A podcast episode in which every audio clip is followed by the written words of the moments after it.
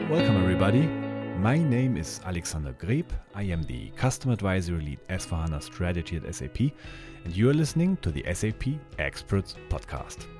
Today we have something very special for you because this week and next week we focus 100% on a practice/a profession that is playing a huge role in our industry, because it's the one that in a certain way feeds us and is central for the financial success of our enterprise. We are going to talk about sales and how it's done right in the 21st century.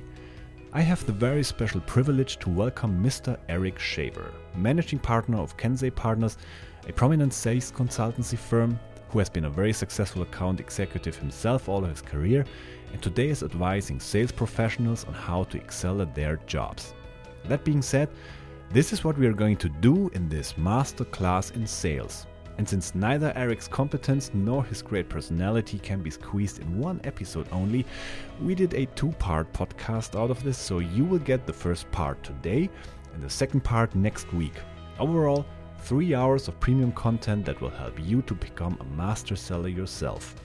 And especially in 2021, it is of utter importance that you reflect heavily on how to do your job, because, as Eric says, in past years, dumb money forgave bad behaviorisms and bad routines. But dumb money has gone away, money has shifted, so have power and control structures.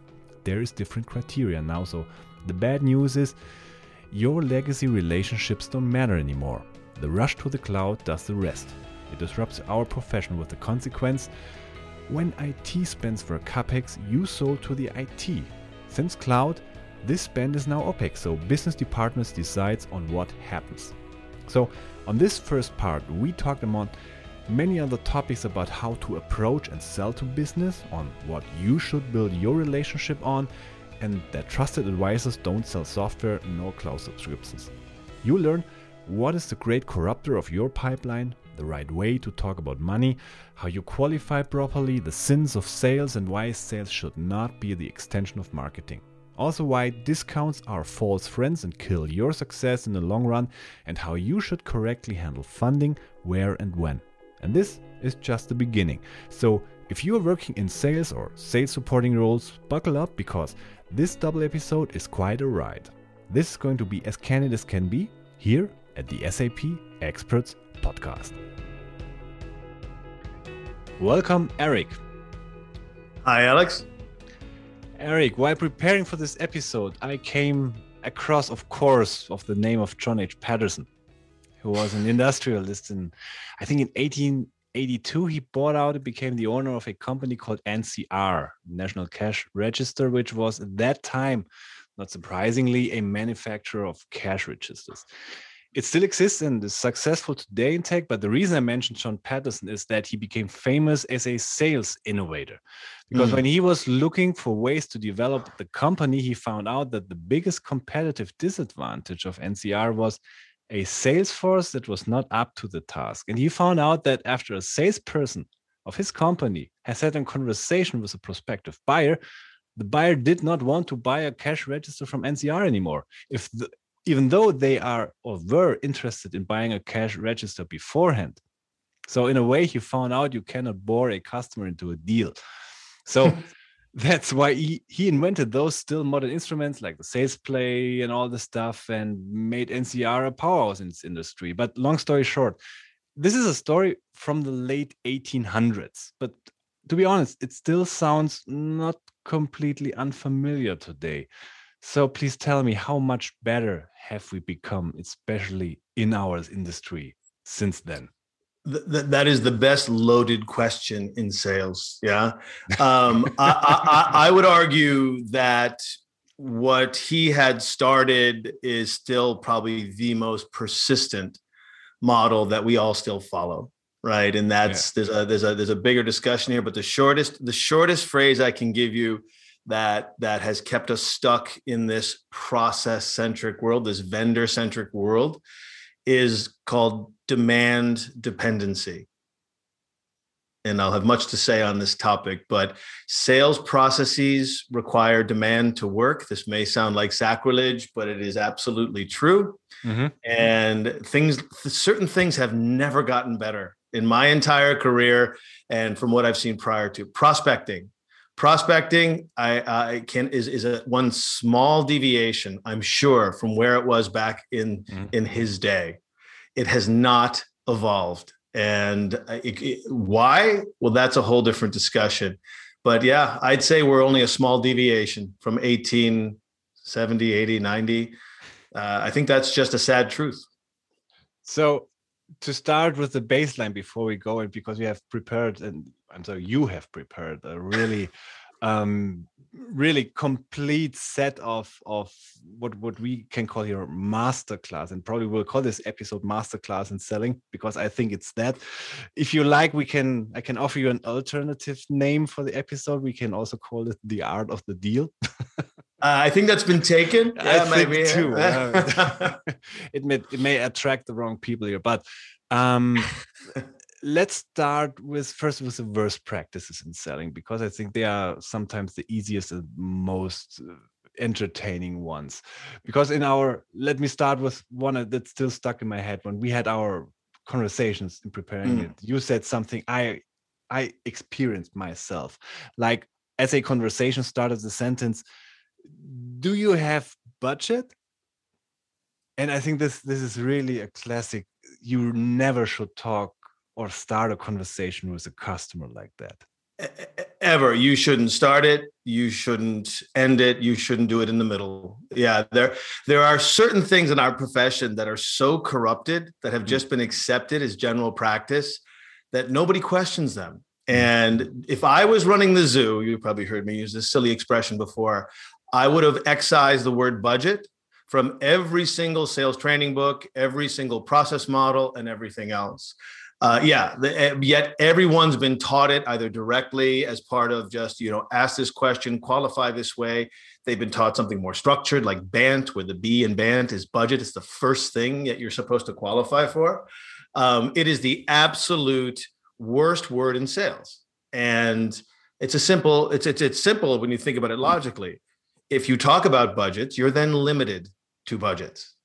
And there is never enough budget for what we were asking them to fund. Budgets live lower in the org chart. They're delegated, right? We're supposed to be going to the C-level. If you think about every job description for enterprise sales, is must have C-level selling experience, yeah? And then we have to know BANT. It's like, so the very thing that the C-level has delegated down, right? And is not at their level anymore to speak of. They don't live in that world of budgets. You're starting with something, if you want to get to the C-level, that immediately says you belong there, not here. But yeah, as I understand it, BANT, and this must be urban legend, BANT was an answer to show up and throw up and spray and pray, right? If I'm not mistaken, I can't remember if it was IBM or Xerox or some big company said, we've got to stop people coming in and just talking at people and presenting. We have to get some form of, interactivity, query, and all this. But in an effort to make the situation better, what it did is it forced corrupted answers into the process. And if you ask anyone, what's your budget? Right? They know exactly, if you're a salesperson, especially, but anybody, they immediately know what you're doing. They immediately grab their wallet and cover it up. Right. And they know it's time to start lying, because especially I come from a software background. In software, it's never a question of, will we get a discount? It's always, how much are we going to get? So as soon as you ask me about my budget, especially out of context of any type of returns, well, the negotiations have begun. I'm going to set a very low bar, or I'm going to lie to you and force you to give me resources on a budget that doesn't exist. It is the great corrupter of pipelines. It gives. But let me point still on that a bit. So, because we start this conversation with, there is no sell without demand. When I'm a seller, I'm of course want to find out if there's a demand. Yes. It's it can be, of course, be a way to try to find out if there is at all a budget available as kind of an identificator that a demand or a certain amount of demand is there. I'm just putting this up. I'm not saying like this is logical or a good thing or something, but this could be something of the motivation. Then what would be the better way to find out? Yeah, so this is, as you can imagine, I've got many answers for this. So the first problem, right, in sales is that we were not taught how to properly talk about money, right? And talking about budget is a taking. It's an effort to take from somebody. It's an effort to extract both information and then ultimately take capital from someone. And anybody's going to react poorly to that. So there are ways to do this properly, to talk about money properly, to properly financially qualify, to properly determine if I'm dealing with someone with that authority, but doing it in the right way. So the right way to talk about money, especially when you're viewed, no matter what we do as salespeople, whether they asked us into the room or we barged into the room without their permission, they know why we're there. They know exactly why we're there. We're there to create a financial event for ourselves, right? We're there to take some money. Skilled business people, and this is what most of what I learned that I teach, I didn't learn from salespeople. I was in a lot of startup companies and I learned by watching, Harvard Business School trained CEOs who were management consultants execute business conversations. And the better way to talk about money, which is really the conversation, is to first guide, right? Money. So there's certain things that are just standards in humanity. Most humans are uncomfortable talking about money. Yeah. It makes us uncomfortable. We were taught as children, it's gauche, it's rude, it's personal, right? And that's inside our limbic systems in our brains from our childhood, right? And then that's why a lot of people could never go into sales. Like, I couldn't do that. I feel dirty, I feel greasy, I feel slippery, all that stuff. That's okay, more for us, for salespeople. But we were also taught, certain practices around social distance and not intruding and not, so you were organically uncomfortable with this. But if you take it purely to business, right? If I'm here to talk to you about assets. I have assets. If I'm at the C level, they're assets and not products or services, solutions. C level doesn't care about those things.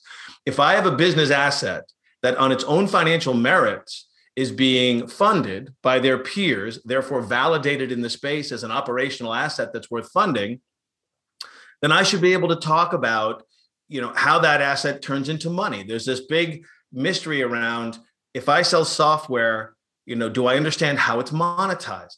And it's monetized differently industry to industry. Uh-oh, now we're getting into work and I have to invest in all this.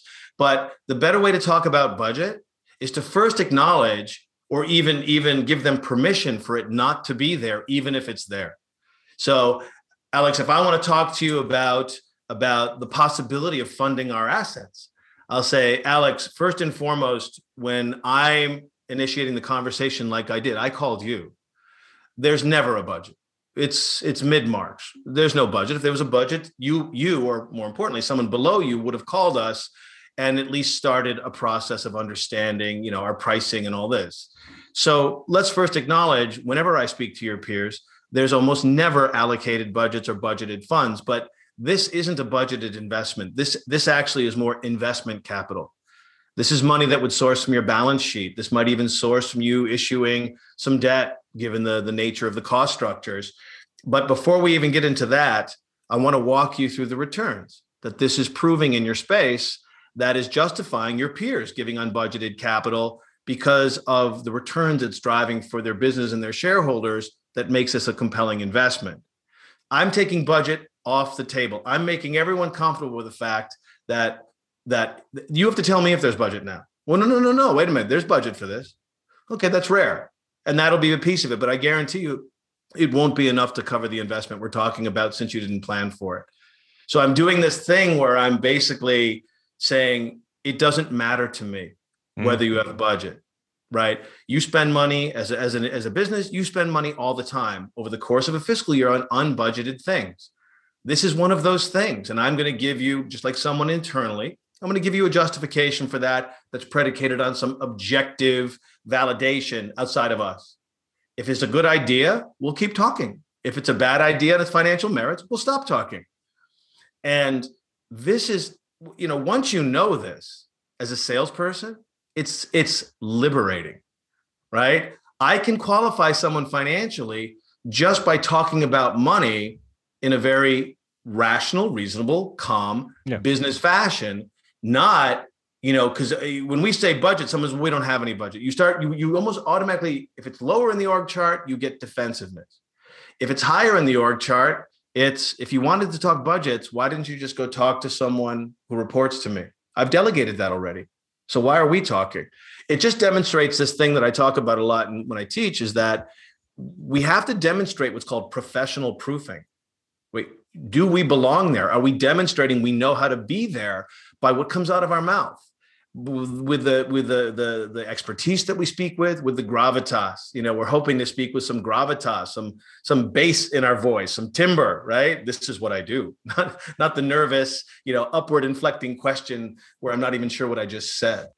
But from what you say, what I learn now is in a certain way that, of course, we have to acknowledge in a certain way that talking about money in that aspect is, if you do it right from the start, it's unnatural. It's something which may not bring you forward. But if you go to the level where everybody will agree, at least everybody with a certain level of rationality, that good things cost money and they cost a certain amount of money. You first have to point out about the good things that you have to sell and the prospects and the advantages and what you can deliver. And then when the customer has gotten this kind of message, and hasn't realized for themselves what's in for him, then the talk about the money later on becomes natural. Yes. The problem with money conversations is that people like to deflect them because it is uncomfortable, it is hard. And it's even worse when you're talking to somebody who isn't comfortable doing it themselves or doesn't know how to structure the narrative. Then everyone starts getting uncomfortable. You know, the problem sales faces is that everyone knows why you're there. As soon as they know your title, as soon as they know your role or your remit, they know why you're there. And then it becomes the snake in the parlor that everyone knows is there. And we're just waiting for that moment. And everyone knows it's coming. And the best way to deal with it is to put it in the front, right? And, you know, the beauty, you know, so there's also a place and a time to talk about money. And this is another problem. And it's a flaw in the model, right? Whether someone, you know, finds our company, calls up and says, I want a demo. It's a common path in software. That's never at the executive level. That's someone in the middle of the org chart who cares about what software does and looks like and the UI and all this. And so one thing we know immediately, if someone finds me, that beautiful demand I'm hoping for, okay, that's pipeline. It's easier than prospecting. And I'll just throw it in there and say it's qualified. We ask these pro forma questions that we know are corrupted. We say, well, we're happy to give you a demo. Just a couple things I need to understand before we do that. You know, has a budget been allocated for this project? Is a project assigned? You know, how will you fund this? All these questions from someone who has no funding authority, right?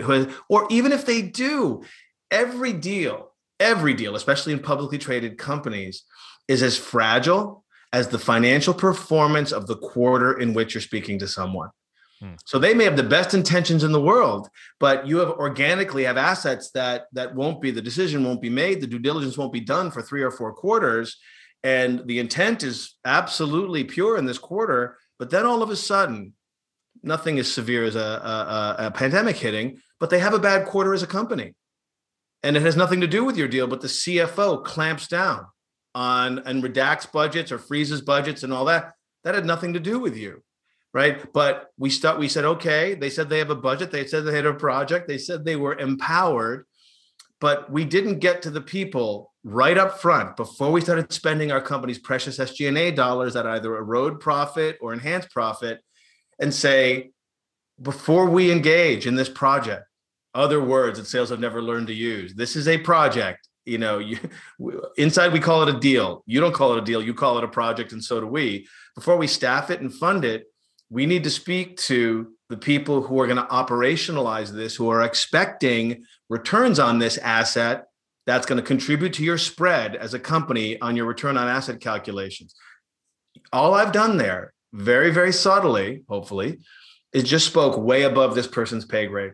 As soon as I started talking about ROA, I'm talking about CFO measures, COO measures, and I'm trying to make them a little uncomfortable. I'm trying to make them say, I'm sorry, that's not something I care about. And we never do that. Or your competition isn't asking for that.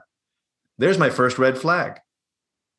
Now you're trying to leverage my competition to get me to give you something when, you know, I'm just simply asking for something very reasonable, right? We need to talk to the people who can say, even if our company performs poorly, these are the criteria for this not to fall into a budget freeze, because now we understand, or not, how this is a strategic asset regardless of budgets.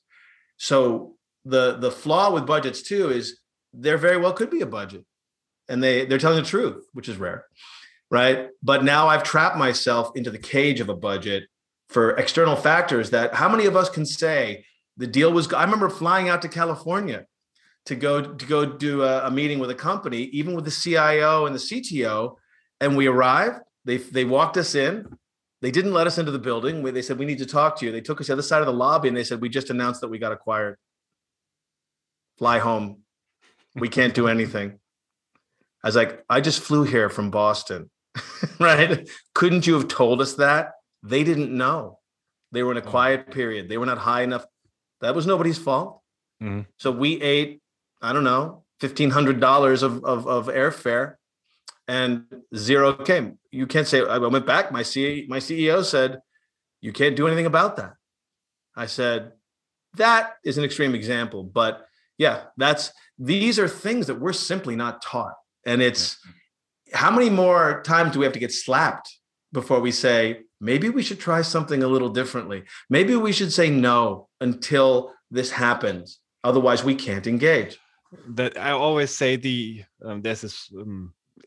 quite famous telling of what's the definition of insanity, like continuing doing the same things over and over and expecting different results. It's more or less the same, because when you say about the way we talk about it, I learned from my, it may sound a bit profane, of course, in your ears, since you're the professional and I'm an amateur in that craft. But the tone of the conversation, for example, by talking to these people, depends on which kind of, let's say, budget buckets you talk. Like if you keep that, like for example, we all always tend to do, like SAP always tends to do, like the whole business tends to do. When we talk about, let's say, our software is in a technical way, and we have that discussion, for example, with the IT, we are always in that cost case trap. Yeah, because we are having a technical discussion. So it's always a cost case thing. So you talk about POCs and you talk about ROIs and so on. You have to justify that. And those buckets are always quite small from my experience, and quite heavily locked and closed. But when you manage to talk about business, you talk about the strategic implications and so on, and the benefits in that way. You talk about completely different budget buckets. And those strategic budget buckets are, most of the cases, not even only bigger, but they open up more easily because they have a purpose. Yeah. They are not for the efficiency, they are not for the efficiency of the IT, but they are for the effectiveness of your business outcome. Absolutely. The other thing is, you know, there's many sins in our profession that I would argue our sins accidentally versus, you know, it's not intentionally a sin we're committing, but they happen anyway, is that an unfortunate problem is that sales has become, in many ways, and this is not a knock on marketing, but an extension of marketing in a lot of ways. If you're dependent upon leads, if you're dependent on a BDR or an SDR to initiate something for you, a lot of times that isn't creating, it's making enough calls until we hit some demand. And then all of a sudden we were in the game.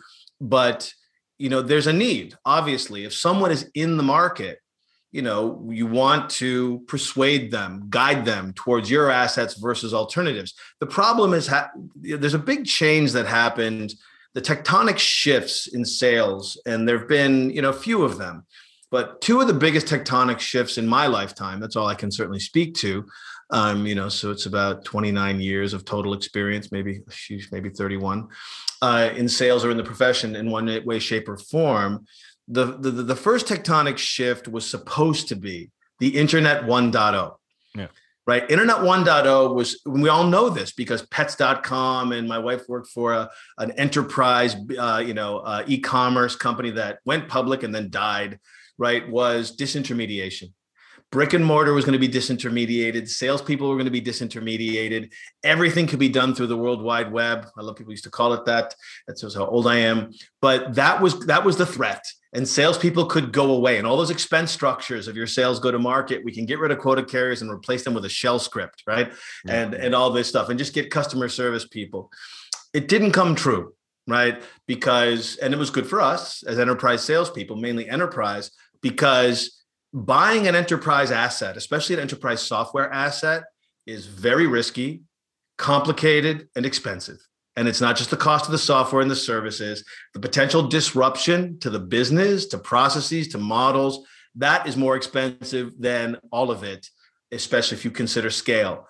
So luckily, what we learned was Internet 1.0, right? You still have the websites and they force you to fill out a form. And if you didn't fill out the form properly, you didn't get the white paper you wanted. That was really just a means of getting a lead. And then within seconds or minutes, you'd get a call from a salesperson. But all of the decision support cards were still mainly held by the vendors. There was very little out there that you could find that would help you make a decision, or you had to pay for it. You had to pay Gartner and all this. The shift happened with Internet 2.0, right? The social internet. All of a sudden, it's like Napster lets you steal music, right? Yeah. Until it finally got cut off. People could share decision support information, and it was in their interest to do so, right? Because that was us against the vendor. The more knowledge we have, knowledge is power. We can keep the vendor at arm's length for longer. When you couple that with the global financial crisis of 2008, 2009, now everyone had a financial incentive to help each other. And what you saw was sales lost a lot of control and a lot of the things that used to force people to us. And that is absolute truth. And if you look at the studies that were done years ago by Corporate Executive Board and Serious Decisions, and everybody's seen this in sales, 57 to 68% of a decision is done before vendors are contacted. Because I can get a lot by, engaging my peers virtually. And I got a great tip from a CIO in Singapore who's in the same space, who's bought this before and said, no, here's the way to do it, right? Because we're not directly in each other's space. Anyway, so there, I don't know how I got off on this track, but I went there with vigor. But these changes are existential for us, yeah. And we're still doing things by an older playbook, while everything, and then COVID shifted again. So, this whole NCR way of doing things, we all know it's not great, and yet we're still doing it. Maybe because even in the world of enterprise software, it's still a very personal decision. And that, even though we try to change that kind of sales process, we are tools and services and these reports, but still it's like people buy from people. And probably that has not changed, or am I completely wrong? No. So I want to add to that, right? Okay. So we've over-indexed, and Challenger or the Corporate Executive Board did their whole, they basically set up all the archetypes of selling, and the relationship salesperson was always predominant and has been predominant, right? And the whole taking the CIO out for steaks and a match and all this other stuff, the entertainment. Because if you like me, you're more likely to buy from me. What we didn't, and there's truth to that, absolutely. But that's when there was more dumb money in the system, right? When there was more dumb money in the system that could cover their tracks, IT had bigger budgets. It was maybe a little bit more about political capital than actual returns on the software.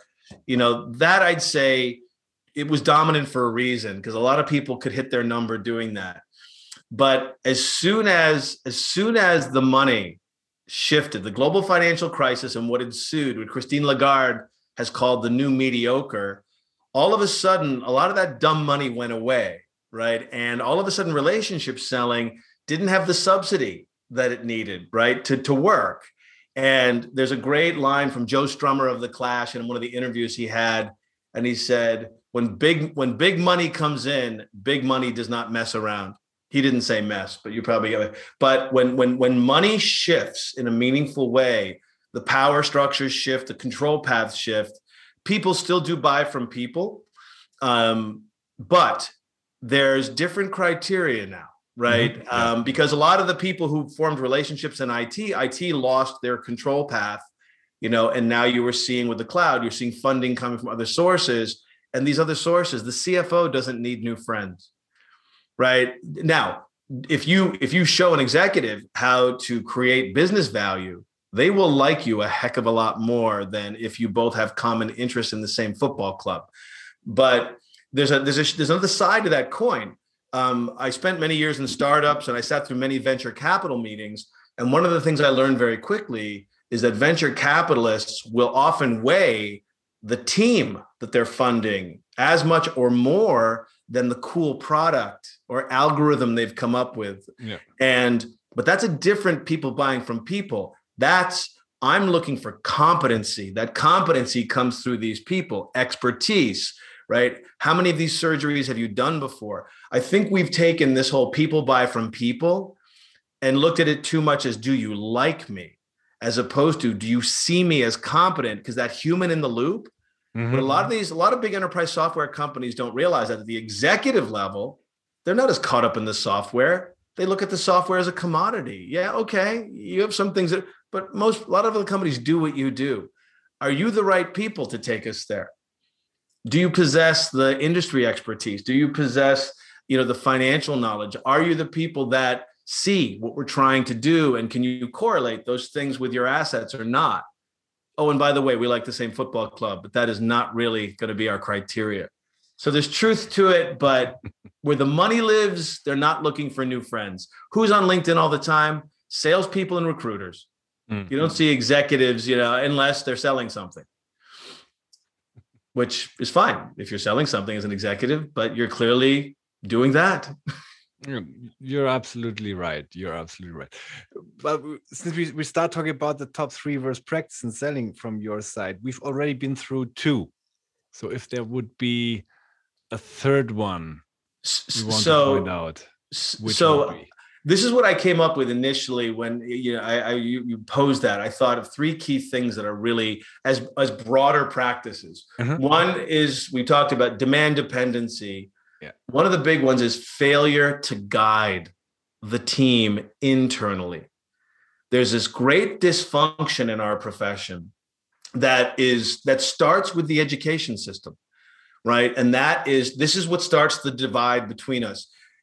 For all intents and purposes, you cannot get a university degree in sales. I don't mean a sales and marketing degree. That's usually 80% marketing and 20% sales. I mean a dedicated degree to sales and everything that would require. You could easily fill a four-year baccalaureate curriculum with that, which gets to something else, is that sales is not a soft skill. Sales involves soft skills, but sales is a hard skill. Sales is a practice that has to be learned, just like any other profession. You have to understand corporate finance. You have to understand how financial decision-making works. That in and of itself requires a lot of learning. You have to be, I would argue, you've got to be certified as a program manager, product and program manager, because that's what B2B selling is. And that actually is something a buyer might care about, certainly not your sales process. You have to understand social psychology.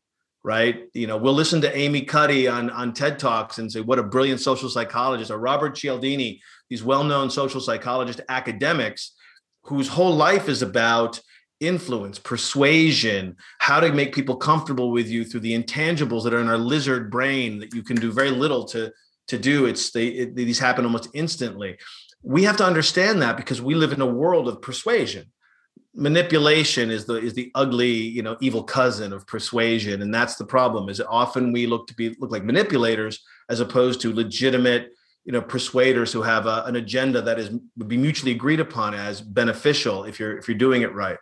But what we leave university with degrees that don't help us sell. Even if you have a business or finance degree, it's still very thin for the profession we have to execute. It takes us years. Sales is a experiential profession. No matter what you learn in a classroom, you've got to learn things by doing them.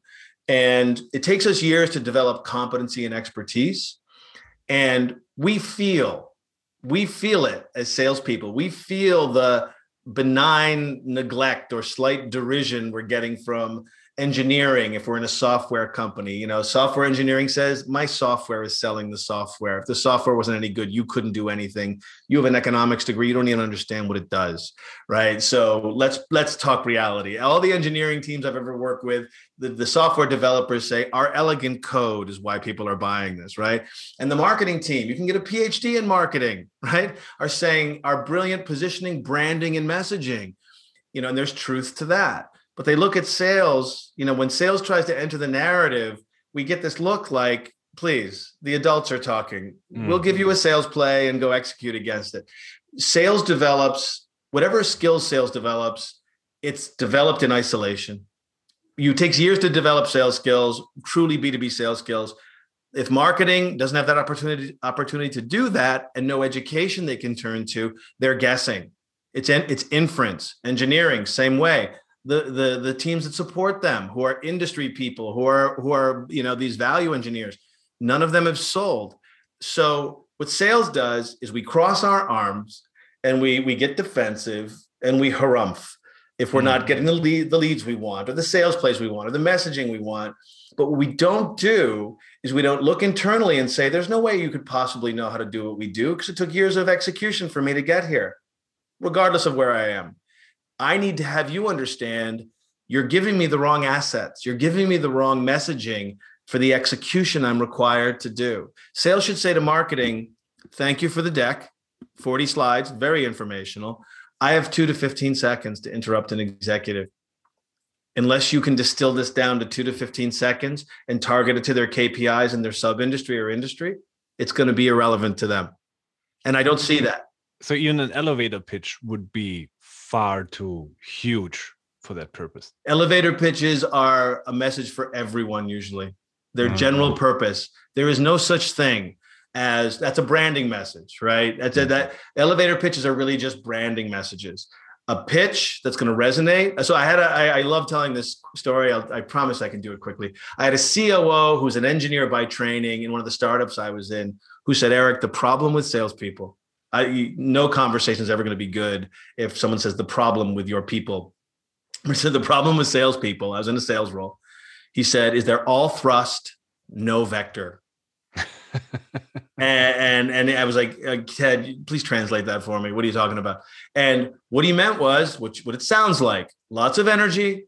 Right, lots of energy, lots of that, but like that balloon you puff up and then just let it go everywhere. Right, no focus. Right, and that really resonated with me. He said, "Look, when people are trying to take my money, I don't want to hear about their company history. I don't want to hear about their leading. I don't care. I want to know. I'm a COO in an ISV that's funded with venture capital. We're at this point in our business cycle, and these are our objectives, which are pretty easy to figure out if you sell in this space. So what's your message for a COO in an ISV who's got fairly probably predictable KPIs? Go. Oh, and by the way, if you can't back it up with some peer level validation, now I'm getting this from a biased source with a quota.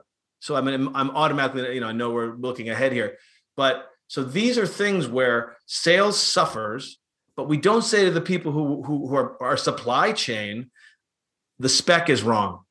I need to give you a proper spec. We just get righteously indignant when they don't get it right, or we don't establish with the team that supports us. Look, I'm spending you as a resource. Every time I have you do a demo, every time I have you do a meeting, every time we do a whiteboard session, we're costing the company money that's coming out of our SG&A funds.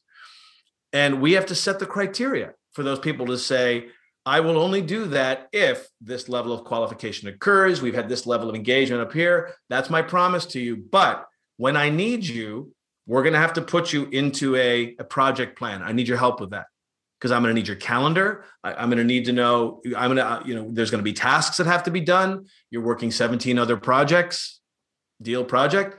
I have to understand where that fits in. I need to know when and where I can offer you, even if that's 3 weeks from now, but we have to have a plan internally if I'm going to be a proper program manager. And that's our fault. Like, that's our sin. We're responsible for this team, but instead what happens, we spend them like a drunken sailor. Someone says, I want a demo. We're like, can do. Mm-hmm. And then we go pressure people for getting on their calendars. So the P&L mindset is also very rare in sales because we're not paid against a P&L requirement. And these all intertwine. I'm sorry, you're getting me monologuing, but no problem. Salespeople should have a P&L mindset, not because we're paid on margin, but because of the scarcity of resources and time that we have. If we don't operate as if every resource that we commit requires a time and materials invoice to the buyer, then we're giving them away too cheaply or for free. That's a sin. You cannot, if you treat your resources as free, your prospects and customers will. And that's what's happened in this, in the whole industry. A buyer asks, we deliver. So often you get that vibe in those kind of workshops and so on, that there was somebody who thinks like more helps more. Yeah, so I'm putting more people into it, I'm putting more experts into it, I'm putting more, the agenda has to be even more crowded with topics more or less relevant, because if I have not at least done like 120% in putting things into it, probably I did not try hard enough. Yeah, that's where the old joke comes from. We had a 10-legged sales call, an 8-legged sales call. Yeah, it's like, let's get the more, let's do a show of force, right? And that it's dilution more than it is value add. That's what I, to be honest, said sometimes, that sometimes I have the feeling that, especially in our industry, we try to win by outnumbering our customers. Yeah. In the workshops. Yeah. And all that tells them is your resources must be pretty cheap, right? or and we've all had that meeting where there were 4 of us from the vendor and only 1 person shows up, even though they said several more would. What we should do is send 3 of them home. Okay, you guys can leave, right? Yeah. Your time, we've already spent the money on gas or the airplane, but your time is too valuable. You should say, sorry, do you have a room where they can work on other things while we talk? But we never do that, right? Because, you can't do that. I tell you one story from my side, because I was once involved in, I'm not saying for which company, at, let's say, one of the last big presentations before the deal was closed. It was, again, like we said, quite interesting. I was doing the presentation, but we were there with like 12 people, like head of XYZ, chief of outgoing income. I do not know which kind of titles there were. I've never heard them before. One of the executive asked me, like, he leaned over and said, like, tell me, who are all these people? And I said, like, sir, I think the best idea would be, I was quite young at that time, if you would ask themselves. And then he went after the workshop to each and everyone and said, I wanted to introduce myself, and I wanted to ask you, like, what was your added value to this workshop? Yeah, and this made it so clear for me, exactly what you said, like, less is more in that case. Be authentic, bring the essence in there, condense it, and then it helps more to bring your message over than just doing that, what you said, like outnumbering, trying to impress by the amount of people you pack together to meet them. It never helps. Never. Yeah. That's that whole line that you'll get more attention from someone if you whisper than shout. Yeah. And well, there are certain, I, having done what I do for 12 years and stepped outside of being in a company, it's amazing when you can start looking at a broader aperture and see what's going on in a space. And now you're advising business and teaching and doing all this, is that, there's a lot of just corrupted practices. And one of the words that also, again, if I was running the zoo, I would have killed the expression over-deliver and exceed expectation. That means by its very nature that you're committing more than they are. And that's not how it's supposed to work. If we have equal interest, right, in proceeding for our own interests, right? They're not there to see us get a quota. They're not there to see us serve our shareholders. They're there to serve their shareholders, right? If there's equal interest, we should never be out of balance or overcommitting, or at least on the average. But this whole thing, you know, get there before your competition, do more than your competition, be the first one in, to me translates to look like you have nothing else to do. Look like you're desperate. I don't know if that's the best look on people. Yeah, that's true. You know, act the part. If you're the industry leader, be busy. People, you know, I joke with salespeople. I say, you know, if you've ever lived through the delight of putting an addition on your house. Yeah, we had a 100-year-old house. We were outgrowing it. My kids were getting bigger. It's either move or put an addition on. If you're ever willing to live through that, right? I say to salespeople, if you've ever lived through that, you do what people do when they buy enterprise technology. You never get one quote. You get many quotes because I don't know. I've never done this before. Should I trust these people? I've heard you can't trust developers and builders, right? So everyone knows that, right? At least in America. So I got to get 3 quotes, and then I got to learn. That's a global truth. It's standard, yeah. And then I got to learn from these people, right? But the idea is, you get your quotes, you talk to them, you start doing the beauty contest, you determine who you like more. You always throw away the lowest quote, but you keep that to beat the other two up with, to use that as pretending you want that one. But then they tell you, okay, great. You get the two saying, okay, here's what I can do. And one of them says, I can start on Monday. And the other one says, I can't start for 2 months. I can't even begin this project for 2 months. Which one do you want to work with? And most humans will say, I want the one who's 2 months out. I said, why? Because they're busy. The one who's sitting around, the one who could start immediately, they're not in demand for a reason. Even if I'm wrong, the perception is, unless I found this unbelievably serendipitous gap in their calendar, we want to work with busy people. We want validation by our peers that, you know, these people are in demand. It seems counterintuitive, but of course, I want my house done as quickly as possible, but I want it done correctly. and we should follow that same model, right? It's funny, I say to salespeople all the time, would you take the prospecting call that you just made if you were on the receiving end of it? Would you respond to that? Would you have said, let's meet?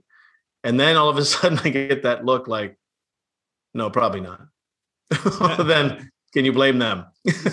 that's so true. It's the same with the old RFP stuff. When you have a request for proposal and you have like certain parties returning the offers, you know that there will be always one offering company who misunderstood the requirements and is too cheap. Yeah, of course. Yeah, they still exist because they get their.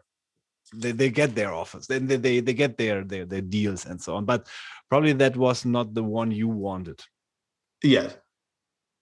And it's funny. We this is what we do. We act counter to our own human behavior and execute as if it somehow is in some magical zone where it doesn't apply. It's like no. So I say salespeople suffer from an industrial disease that we get. It's only for quota carriers, right? So we get accused of having attention deficit problems, and largely because that's true. But as I showed you, but we also suffer from this disease called QIDD, not ADHD, but QIDD. What's that? It's quota-induced dissociative disorder. As soon as we get a quota, we dissociate from human reality, and the pressure of that quota makes us do things that act as if we are not from the same planet and don't have the same emotions and feelings and responses to the stimuli that we're giving people. It's really quite amazing. And most salespeople will laugh about that and say, yeah, you're right. Quota makes me do some unnatural things, especially if I'm not going to hit it. So yeah, this is our world. Yeah, but I think this is something which is really... I'm listening to what you say and to the points and so on. I really can tick mark every one of them because in a certain way, even if I'm not like 100% in the sales role, but in a, let's say, pre-sales customer advisory role, this is really what happens all the time. Yeah, and which I'm not sure, is it so easy to get rid of these kinds of, let's say, bad habits? Things like that, or is it something that you would when you're caught in these bad habits, I just call them bad habits. I have no word for it. Would it be really a completely redefinition of your job, of your approach to things as a salesperson? So that's a great question, right? And I would argue, no, it's not a complete rewrite. Yeah, it's there. So if you look at our role as a salesperson, we really have two roles, right? Mm-hmm. For our company, our job is profitable revenue acquisition. That's really what our role is. We have to try to bring in the most profitable revenue possible. That's why there's qualification. That's why, we don't usually think about the profitability of our revenue, but we should be thinking about that. It's sacrilege to say this, but compensation structure should be based on revenue profitability, not just top line. It should be on net revenue, not gross revenue. But the that part of our job, the part where we speak in an unmistakable sales dialect, where we it's our process, it's our qualification, it's our objection handling, it's our closing, all that stuff, that's necessary internally, right? That provides a common language and an execution motion around the revenue acquisition that a company has to perform. So it's not that there's no value in it. It's you have to understand it and know it, because operationally you need it. But as soon as you leave the building, as soon as you go externally with that language and that process has almost no value to the prospect or the customer. They don't care about your sales process. They don't care about your need to qualify them. They don't care about your profit. If they have it their way, they'll have you sell this to them for a 98% discount and sleep like a baby at night. That's your problem. So it's not so much getting rid of things as it is adding the other half of what we never learned. So we learned the first half of our jobs that met the company's requirements. What a surprise. But we didn't learn the half that the buyer values, which is, instead of telling me about your sales process, which I don't care about, tell me about how my peers perform due diligence on these assets objectively. Don't speak to me about your brand. Every salesperson has been taught you want to be a trusted advisor. Good luck with that. I don't know many senior executives who say, we have a severe business problem. Will someone please call my account manager, right? They turn to Accenture. They turn to McKinsey. They turn to Bain, right? Yeah. What we don't do is we don't approach, if you want to be a trusted advisor, it doesn't mean it's out of the realm of possibility, but these are more additive skills, right? So instead of your sales process, walk me through the due diligence required for this class of assets that you represent. Transcend your brand, otherwise you're not going to be seen as trusted. You're going to be seen as biased. Transcend your brand and walk me through as if I hired you, as if you were KPMG, to advise me on ERP with the myriad of vendors we can choose from. Right? You want to really be of value to me? Show me how to decide for the class of assets, why we should even consider it. Give me a due diligence plan that I can use for everyone. Mm-hmm. And then I'm going to look at you differently. And then people say, well, why would I do that? Why would I help them potentially use this to buy my competition? Because then they're listening to you. They're following you, not completely, but more so. And now all of a sudden, you're guiding as a trusted advisor. Or, oh, I'm sorry, is that not, you didn't really want that. You just wanted to sell your brand. Well, that's different. Then go ahead and over-index on, pressuring them to buy the logo. But maybe it's also a bit like that, because to sell them successfully things, you have to have a certain distance to them, which you would not have if you are in that, let's call it friend zone, if we are in dating language. If you are in that friend zone with the customer, I think they do not take you seriously a lot as a salesperson anymore to ask you with their request, because they're so used. You have done so much to become a trusted advisor. I've been there in a certain way as a consultant, but I was a consultant at that time. This is not a salesperson. It's a completely different expectation, different job. You talk differently with them, and they talk differently with you.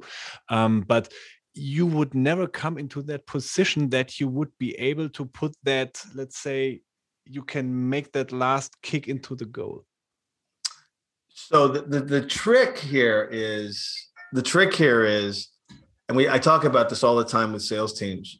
you can never, your job is your job. Your role is your role. You do have a quota. You are here to take money. You can't change that reality. What you can do is change how they see you and how they engage you. And if you engage me in very typical ways that most quota carriers engage me, then I'm going to put you in that bucket. I may still like you. If I buy something from you, we're going to start connecting. But when you come to me to sell me that next thing, so we haven't really, accounted for in this profession that familiarity and relationships and friendliness can have positives, and it often does. But there's also this expression, familiarity breeds contempt. Yeah. And it's easier to say no to someone you like, because then you can say, look, I'm telling you this as a friend. It's not going to happen. You're going to have to just put this off, but we'll be okay, right? We're good. I'm not buying from you, but please let us remain friends. Yeah, we're still good, right? Yeah. And then we're like, no, I was just your friend because you have money, right? That's like, trying to get the dog to play with the kid by the mother tying a pork chop around the kid's neck. It's like, okay, the dog likes you. No, he likes the pork chop. The idea is so this notion of being dispassionate, right? Salespeople have to learn to be dispassionate, not emotionally engaged with their deals, right? But that's hard to do. Money is emotional. By its very nature, money is emotional. If I'm going to get paid for this and I have pay at risk, or I've got a really big deal here, that's going to affect my emotional attachment. But it takes a very strong discipline to say, look, while there might be money here, statistically speaking, we have a 27.4 close rate on anyone we engage across the board. Statistically speaking, you're more likely not to commit the capital this fiscal year than you are, even if you say you're qualified. So we have to look at that for what it is. Statistically speaking, this is not going to happen. So we have to that's what should fuel some of our emotional detachment to say, I've got to very quickly determine from a business perspective, are you part of that 27.4% that do or don't? That's got nothing to do whether you like me or not. Right? Sorry, but like you said, it's so easy to get into that buddying mode when that money is involved. Yes. Because I think this is sometimes a quite natural reaction of humans to, let's say, when it's all about getting the deal or not, then we start to buddy, because when we are in that friend zone, we think like we're easier with that. No, we call out the end of the buddying AE. It's so there's so many things that I would argue that all these behaviors, all these things that we've developed over time that have become almost ossified, were allowable, were forgiven, were acknowledged. Like this whole notion of like 37% of any given sales force hitting their quota. Imagine any other role where you had 37% success and you continue to fund those roles. Let's take that to architects or doctors or engineers, right? Not a great idea. Yeah. But there was enough dumb money in the system to forgive the ills of the system. Mm. And the dumb money, for all intents and purposes, it's not completely gone, but a lot of it has gone away. And it's been that way for about 12 years. And we're waiting for it to come back. And we're just hoping that things recover, we get dumb money again. And we haven't accepted the fact that the behaviors that existed, the inefficient things that we do, only persisted because they were funded, right? Yeah. By the 37% of the salespeople who did hit their quota, that made it okay for the other, the rest of the team to not, and, right? That 60%. And in a certain way, they were guilty that the dump money went away, because dump money was spent by that. Yes. And that's where CFOs started to lose faith in CIOs and looked at IT as the cost center that it was. I mean, look, if you want to get into all the psychology, if you look at how CIOs came to be as a C-level role, like they were not always up there. They used to be the director of IT, and eventually there was this inflection point. In many cases, they still are not. They report to the CFO, and that's right.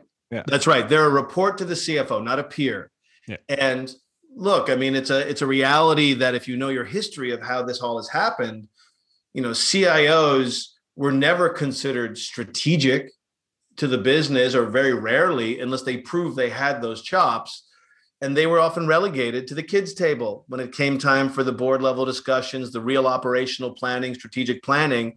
And that is validated by the advent of the CDO role, the chief data, chief digital officer role. A lot of those are basically former CMOs. That's the new kid in town.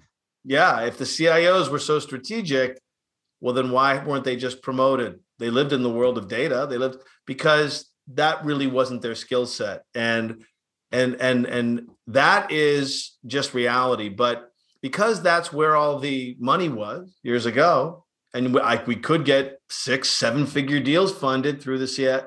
The CIO didn't even have the budget for some of those, but they could get it done because it's like, you guys own the software, you own the technology, we need it. Fine, we'll find a way to fund it. Just get a bigger discount. Yeah. So that's the change. But then now I have to exactly point at that. Since so many, especially in our business, account executives are running straight to the CIO because they have always been our best friends there. They have the mugs with our logos on it. They are not in the business departments. Yeah, they're always in the IT department. They are the mugs with our logo and other logos and so on. Now that we found out that dude is broke, where is the money? It's on the balance sheet. It's on the balance sheet as cash. Yeah, that's muscle memory, right? It's muscle memory to go to that level and say, is there any money yet? Are you strategic yet? No, not yet? Okay, well, let's go get a coffee, well, it'll come eventually. So, I mean, if you look at what's happened, you know, so if you look at the advent and then the popularity of the cloud in terms of where you're finding technology now, you know, technology is now bought as a service, as a practice. And it's preferential, right? Mm-hmm. That old line that if you're not in the business of running a data center, why would you spend all the money on people, infrastructure, hardware, and all that, and have this massive CapEx commitment to this? Now, I get it. If, you know, there is security of having things behind your firewall, and that's smarter if you've got things that are critical and proprietary, obviously. But it was also a drag on the business, right? That was a massive expense that wasn't core to most business is operating models and their reason for being.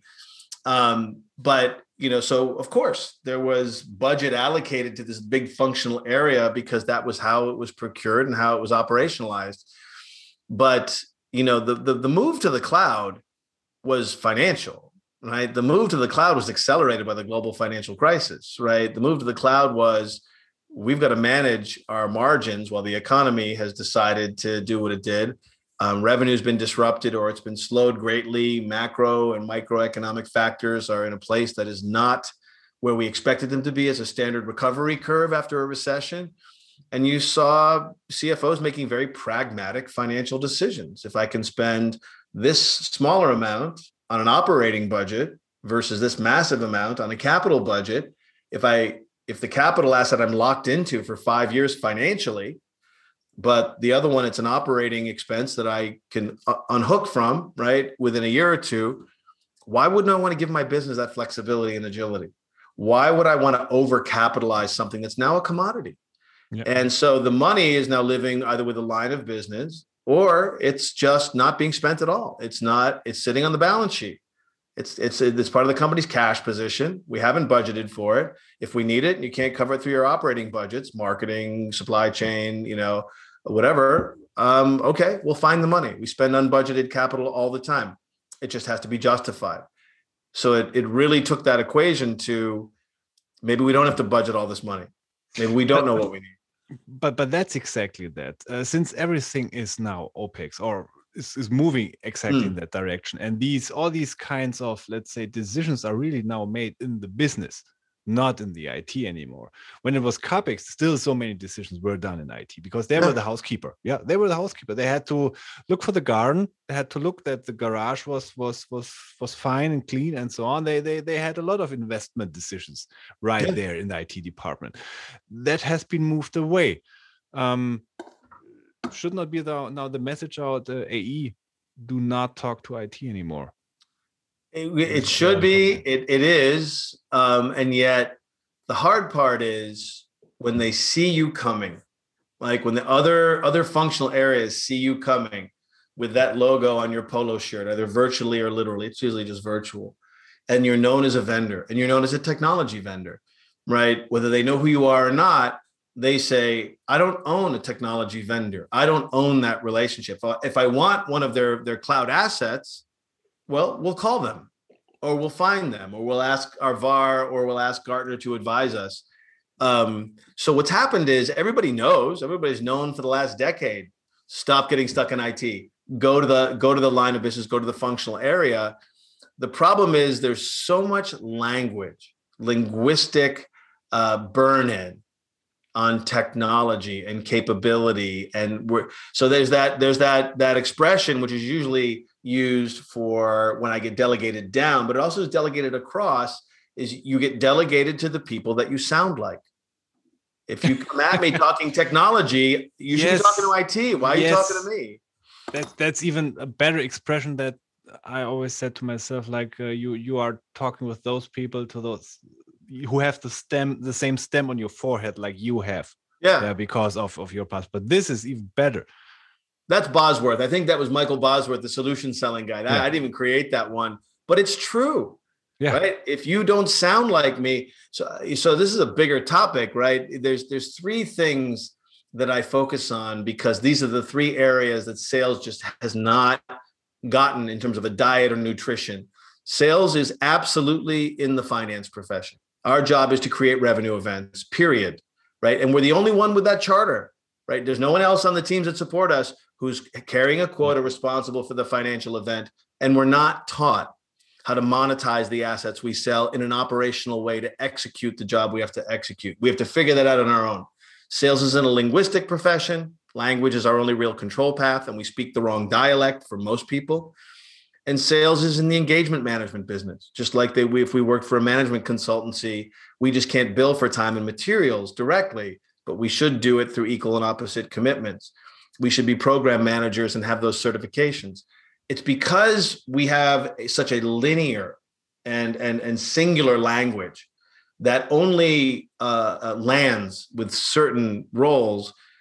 Of course, as soon as we approach others, well, language is our control path. They hear what we're saying and they're like, that's not me. You're making me uncomfortable, right? You're talking about something I don't care about. And humans are really good at making that decision really quickly. Yeah. Right. Especially if you've invaded my space. Mm-hmm. Right. Whether it's my email space, my LinkedIn inbox space, or it's my physical space. Right. You belong here or you don't. And you validate that by what comes out of your mouth. Right. And you're either indexing to me or indexing away from me. And I think the biggest issue, Alex, is that we speak the wrong language. The best description I can give most people is imagine, a tourist comes up to you. You're in New York City where I grew up. A tourist comes up to you, but they don't speak English. And they start speaking to you in this language, or they have a really strong accent. I can't understand what they're saying. Right? They're from Glasgow. I can't understand a Glaswegian accent. Everyone's getting really uncomfortable really quickly because we're not communicating. Yeah. And all is you want to get away from that discomfort. Right? Now add a quota to that. And it's like, we need to get away quickly, right? Because I don't even like your intent, right? You're either going to use me or you're going to take from me. And that has to be solved initially by, are we speaking the right language? And are we talking about things, in business to business, you're talking to somebody who's got KPIs that they should be aggressively pursuing. You're actually proposing to add something else to their list. Why would you be invading their space? Most people aren't looking for extra things to add to their list. They're looking to get things off of their list. So unless you make this something so compelling where they're like, this is worth it. And we don't lead with that outcome first. We lead with, we talk to them as if they expressed interest, and they didn't express any interest. Well, is it a surprise they want us to go away? But that's why that IT motion is muscle memory, right? And hope. It's muscle memory and hope. Hopefully things change today, but we're not going back, right? We're not going back. I don't see it. So if you want to define that, what we've talked about until now, what would we call a successful seller? Is it the one who delivers the numbers? like overselling and reverse transactions included, or is it the one who finds that kind of demand or generates that kind of demand that you've spoken to and is able to match that perfectly? So this is a good question. It's there's the obvious answer, and then there's what I think is the better answer. A successful seller, as defined by any given organization, is somebody who achieves their quota or their budget, right? Better yet, exceeds it, because we have to make up for the people who didn't, right? So your successful seller doesn't hit their target. Your successful seller gets into accelerators and does 130% of their goal or more. That is the ideal seller, right? Because it has to make up for the sins of the rest of the team. But the baseline for a successful seller is you at least hit your budget. But I would argue that is not the definition of success, because there's, you know, I love how Challenger points this out. There's the lone wolf archetype of a salesperson who managed to hit and often exceed their number, but they leave all kinds of broken glass behind them. The means by which that they secured it may not have been completely ethical. And, you know, so you see, if you just make that your singular criteria, you're potentially getting into other problems. I would argue a successful seller is the person who brings in the most profitable revenue, who knows how to do that, bring in the most profitable revenue consistently. That's a successful seller, because that has a lot of implication associated with it, because that means you know how to do it, whether I have leads or not, whether I have a good territory or not, because that means you're also not dependent, right? The best sellers I've ever known, the most successful salespeople, one I can tell you, he was the most successful person on the team. Everyone hated him and he was unethical as hell, and he broke a lot of rules. The managers loved him because he made up some of that extra capital, but he eventually got fired.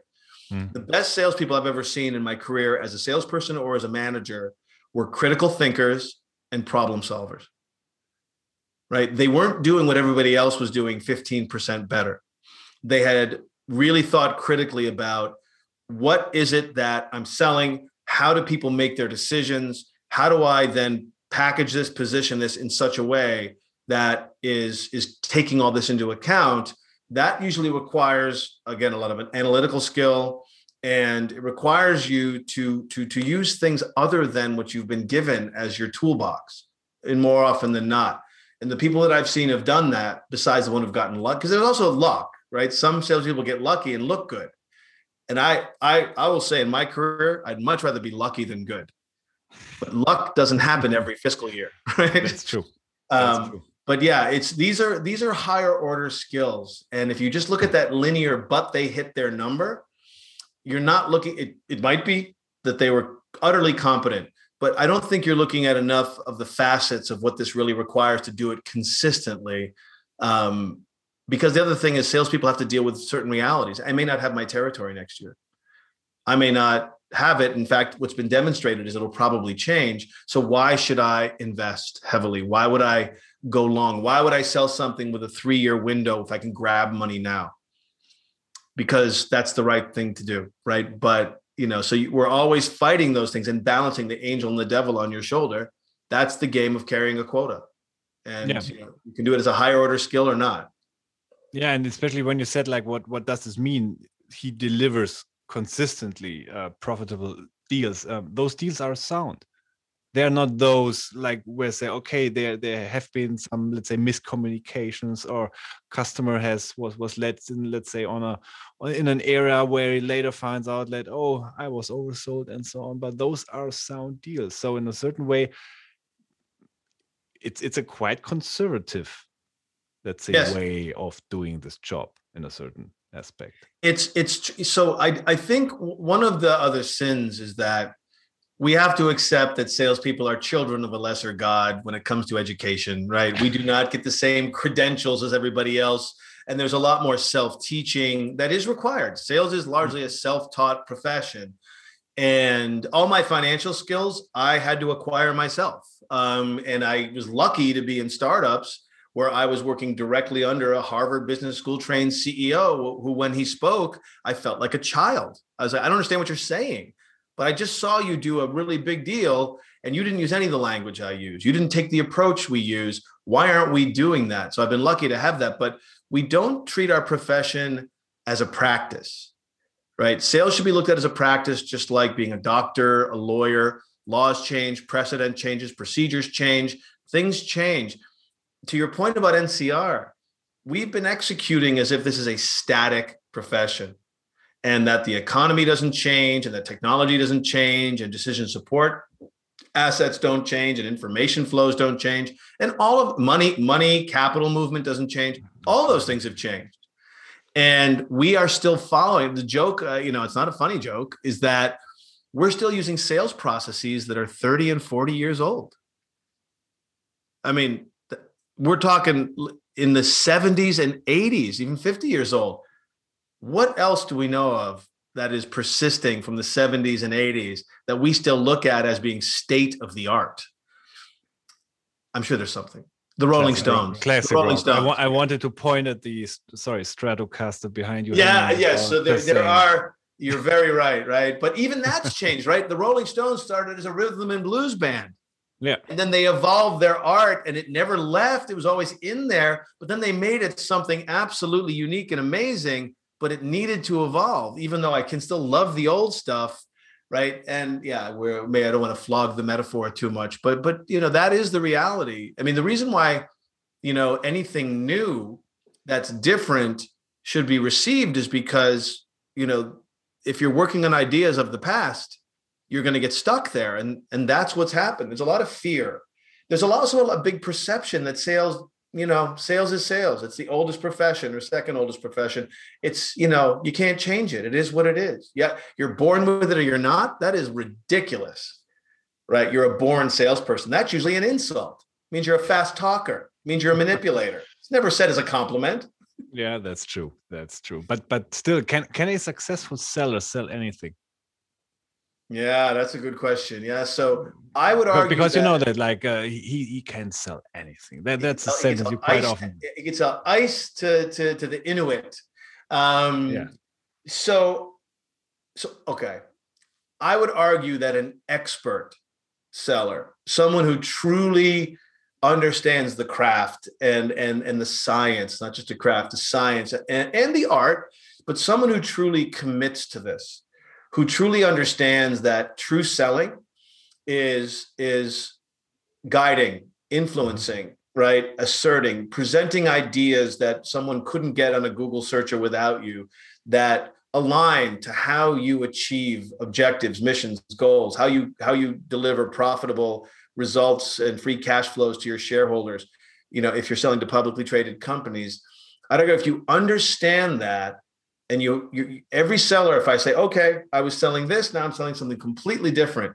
My skills will transport, but the knowledge required of the space, of how this creates value and all that investment still has to be made. But if someone knows how to channel it properly, I'd argue someone who truly is an expert at guidance, assertion, ideas, and showing someone how to get from concept to closure, right, thoughtfully and objectively, I'd argue that person could sell anything because the process is almost always the same with minor modifications. But do you have competencies and expertise to where you can guide me, or are you just reading off of a data sheet? Well, then I'm not sure everybody can sell. A good seller can sell anything, right? It's really it's the level of commitment.